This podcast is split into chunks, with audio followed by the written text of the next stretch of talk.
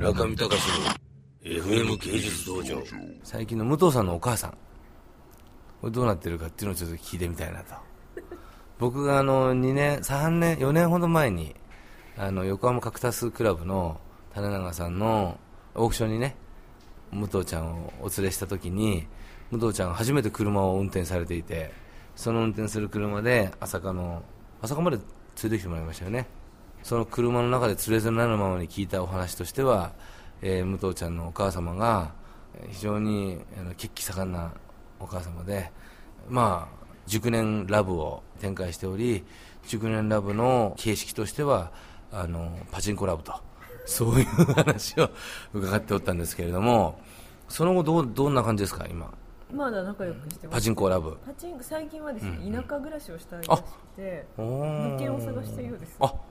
パチンコに飽きて。ちょっと畑とかしながらああ仲なるほど。睦まじく暮らしたい、なるほどね。だから熟年ラブの話ですけども僕も知らなかったんですけど「100歳万歳」っていう番組があるらしいですね NHK で。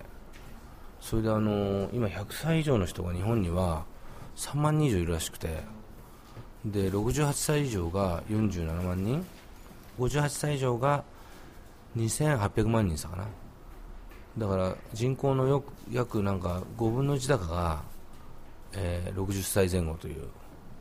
恐ろしい社会なんですけどやっぱり僕もですねあの海外に行っていて一番懐かしくなるのは日本の食事。多分あの日本はですね今後もですね高齢化社会が続伸しますよ。理由は食事が良いので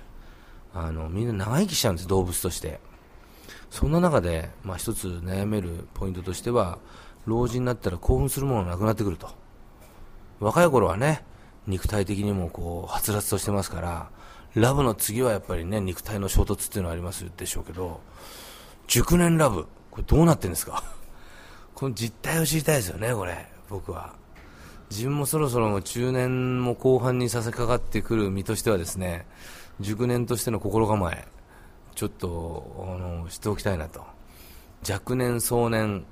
えー中年においてですねがっちりラブをこう経験してないものとしてはですね熟年ラブに自分も身を構えましてやってみようじゃないかと思ってるんですけどそういう意味では武藤ディレクターのお母様の熟年ラブの現状これ非常に気になると。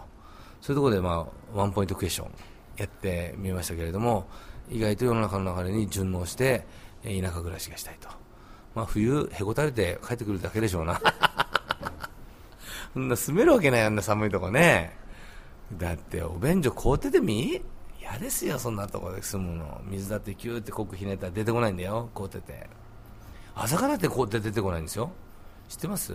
朝から僕のプレハブだってあのある時期はコックにやっぱりこう1月の中旬から2月の中旬までの1ヶ月は毎朝コックにこう湯をかけて少しずつ出して大体7時半ぐらいに始めて8時ぐらいにコックを開けすぎてバーって出てきて それでもうあーって止めるっていうそういうですね毎日を展開してるぐらいですからそんな小田原とか山梨とかそういうとこ行っちゃったらねものすごい寒いですから朝とか。まあ、みんな挫折して最終的にはあの下町のアパート暮らしと、ね、一瞬地方の農家の方たちの懐を肥やして終わってしまうプロジェクトかもしれませんけどでも仲睦まじくねそのままお骨になる人もいるでしょうから、まあ、ちょっと今後も皆さんウォッチングしましょう。中見隆の FM 芸術道場。